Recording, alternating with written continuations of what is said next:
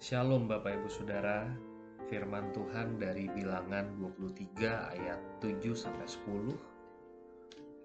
Lalu Bileam mengucapkan sanjaknya, katanya, "Dari Aram aku disuruh datang oleh Balak Raja Moab, dari gunung-gunung sebelah timur. Datanglah," katanya, "kutuklah bagiku Yakub, dan datanglah, kutuklah Israel. Bagaimanakah aku menyerapah yang tidak diserapah Allah? Bagaimanakah aku mengutuk yang tidak dikutuk Tuhan? Sebab dari puncak gunung-gunung batu aku melihat mereka, dari bukit-bukit aku memandang mereka. Lihat, suatu bangsa yang diam tersendiri dan tidak mau dihitung di antara bangsa-bangsa kafir. Siapakah yang menghitung debu Yakub, dan siapakah yang membilang bondongan-bondongan Israel?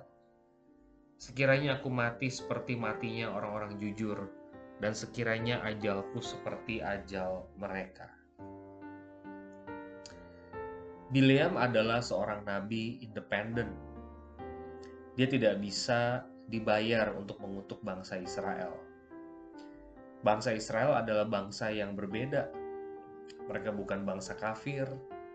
Israel adalah umat pilihan Allah yang tidak terhitung banyaknya. Oleh karena itu, bagaimana mungkin Bileam mengutuk yang tidak dikutuk Allah, memberkati yang tidak diberkati Allah? Pertanyaan ini patut dijawab. Saudara, Balak tidak menyerah. Dia menghubungi Bileam dan meminta Bileam untuk kembali mengutuk Israel.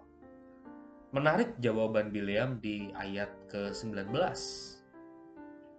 Allah bukanlah manusia, sehingga ia berdusta. Bukan anak manusia, sehingga ia menyesal. Masakan ia berfirman dan tidak melakukannya, atau berbicara dan tidak menepatinya?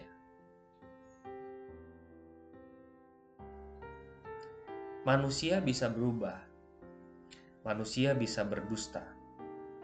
Allah tidak bisa. Allah setia. Bahkan Bileam berkata kalau Allah sudah memberkati, maka Bileam tidak bisa mengubah berkat menjadi kutuk. Di ayat 20. Di ayat 23 bahkan mencatat bahwa tidak ada mantra yang mempan terhadap Israel. Tidak ada kutukan apapun yang berkhasiat terhadap umat Allah. Saudara, ada 3 refleksi yang patut untuk kita renungkan.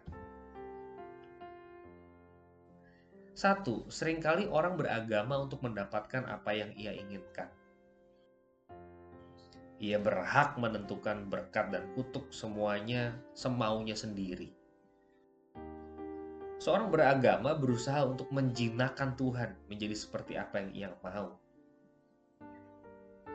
Maka begitu, saudara-saudara.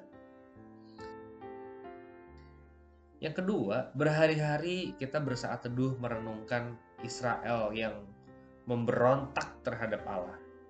Tetapi sampai saat ini kita membaca kasih karunia demi kasih karunia dicurahkan Allah kepada Israel. Allah adalah setia. Kepercayaan diri kita bukan terletak pada emosi kita yang naik turun. Kepercayaan diri kita terletak dalam kebenaran firman Tuhan bahwa Allah itu setia. Allah adalah sumber kepercayaan diri, ketenangan, damai sejahtera umat.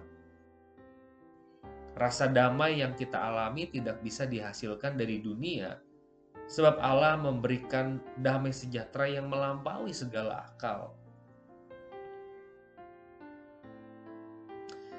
Dan yang ketiga, saya merefleksikan kita juga perlu memiliki kekudusan.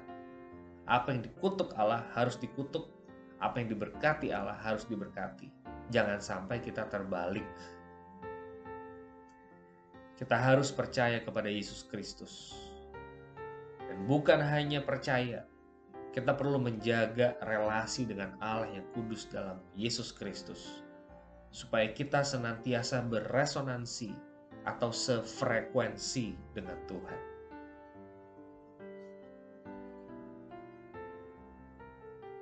Kami berharap Tuhan apa yang kami lakukan ini lebih daripada kehidupan beragama. Allah yang mati dan bangkit itu hadir di tengah-tengah kami. Roh Kudus mengingatkan kami akan kebenaran, sehingga hidup kami menjadi hidup pada saat ini.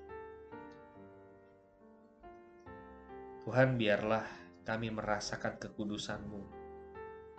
Apa yang menyenangkan bagimu, menyenangkan bagi kami. Apa yang menjijikkan bagimu, menjijikkan bagi kami. Mudah-mudahan Kau berkenan untuk renungan hati kami dan mulut kami ini, Tuhan. Dalam nama-Mu, Tuhan Yesus, kami berdoa. Amin.